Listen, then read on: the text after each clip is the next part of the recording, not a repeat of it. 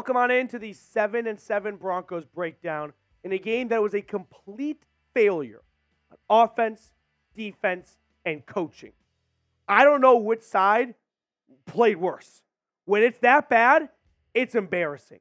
The defense I lean towards having a worse outing, giving up 42 points, but the offense is not spared from this post-game rant because Denver went into December fighting for a playoff spot, and that's the product they put on the field.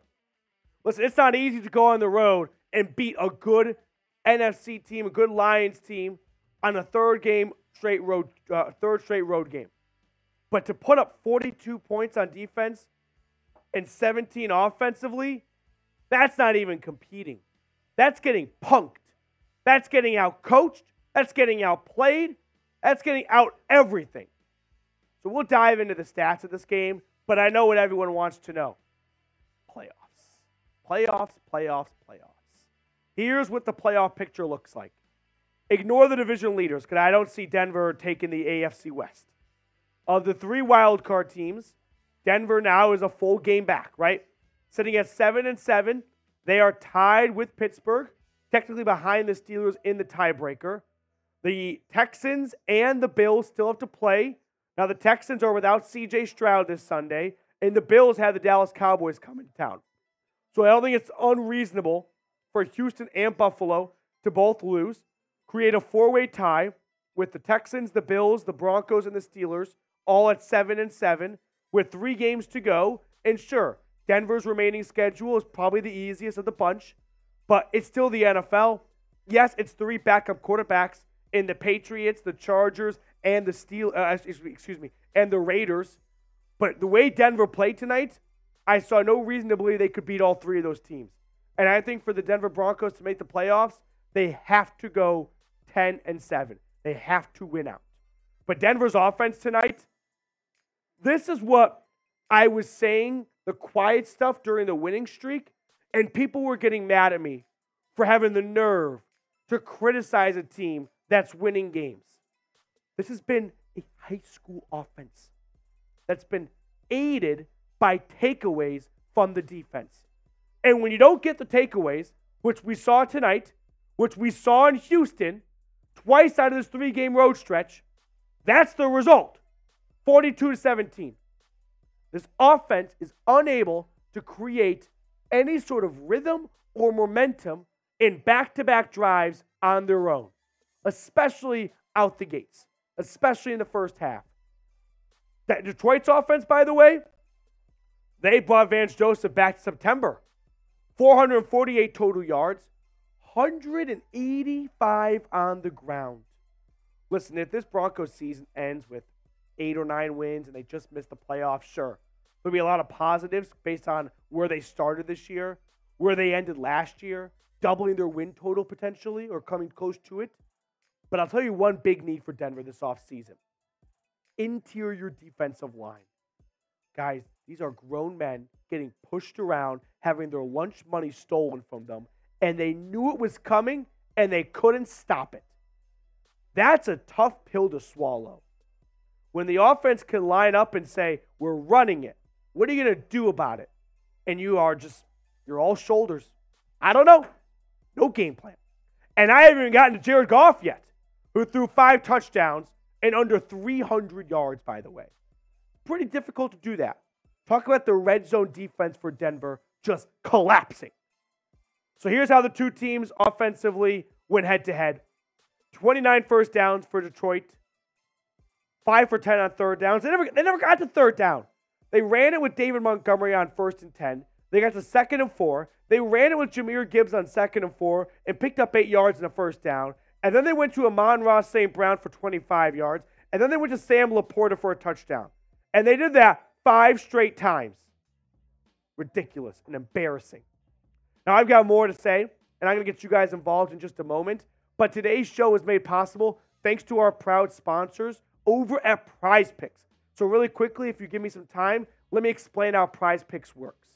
All you're going to do is select two to six players, pick more or less on their projected stats, and if you go three for three, four for four on those projected stats and those selections, you could win up to 25 times your money. Now, for this holiday season, Prize Picks is rolling out something really fun, which is Demons and Goblins. So take Joe Flacco for the Browns on Sunday. He's got a Goblins stat, which is 199 and a half passing yards, lower than what it should be.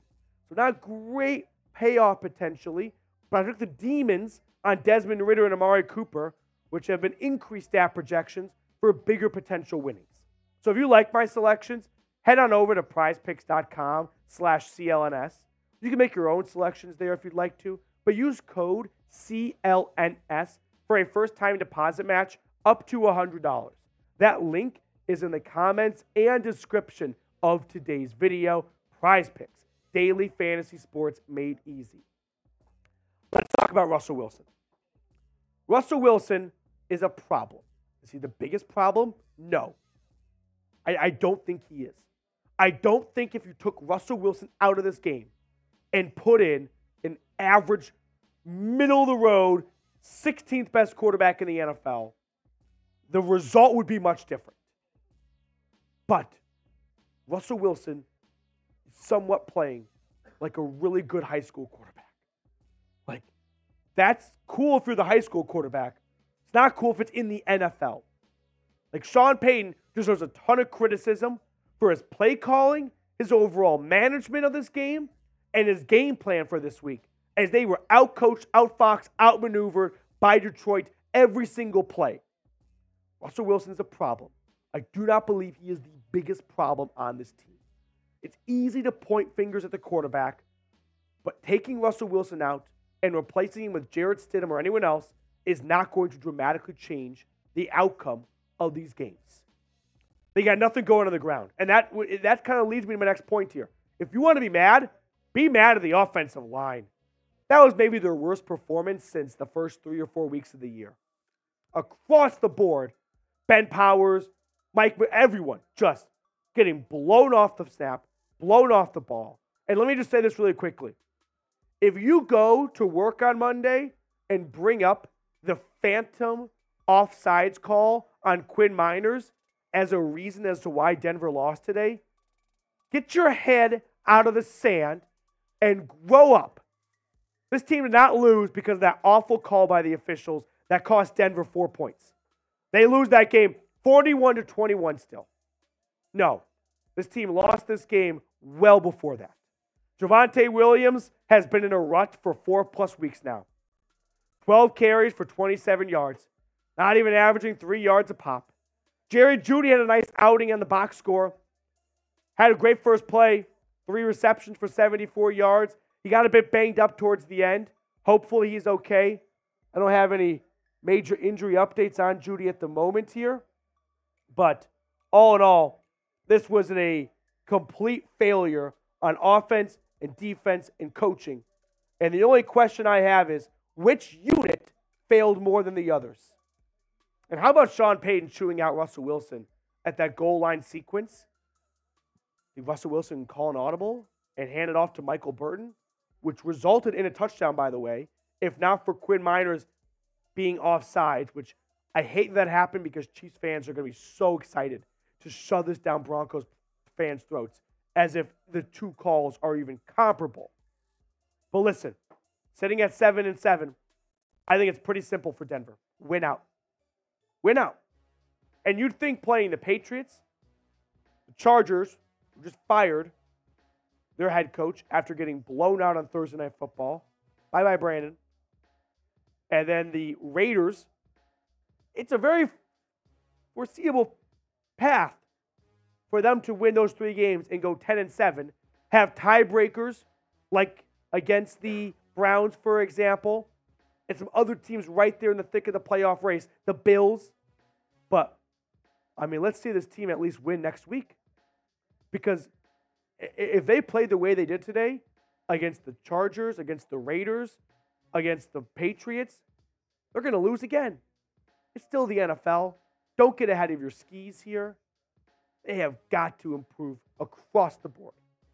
Jared Goff, by the way, was awesome. And I'll just say this I'll, I think a lot of times when NFL fans experience a loss, they put 100% of the reasoning on the loss either on the officials or on themselves. How about just giving Detroit credit?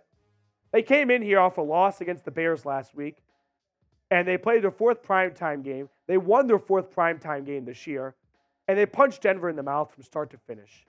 Like, give Dan Campbell and this crew credit. They had a game plan, they executed it to perfection. They identified Denver's weakness, the ground, on the run side, uh, on the defensive side. They exploited it, and they used that to set up all their big plays through the middle of the field. And Denver's defense had no answers. No answers at all. For Amon-Ra St. Brown, for Jahmyr Gibbs, for Sam LaPorta, for anyone. Meanwhile, Denver's offense, Courtland Sutton got going a little bit late. Five grabs for 71 yards. Jerry Jeudy, three receptions for 74 yards. But Sam LaPorta and the rest of this Lions crew, I mean, a hat trick for him. 100 plus yards for St. Brown off seven receptions for one touchdown.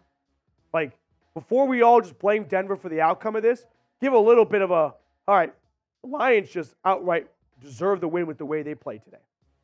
A lot of work to get done in Denver this week. They should be fired up in a bad way after this. Pissed off. Playing three straight road games is not easy. When we, when, when we went into the final six weeks of the season, I said, look at the last six weeks. You got three road games in a row, and then you got two out of three home games to end the, end the season. You go one and two on those three road games, which they did in LA against the Chargers.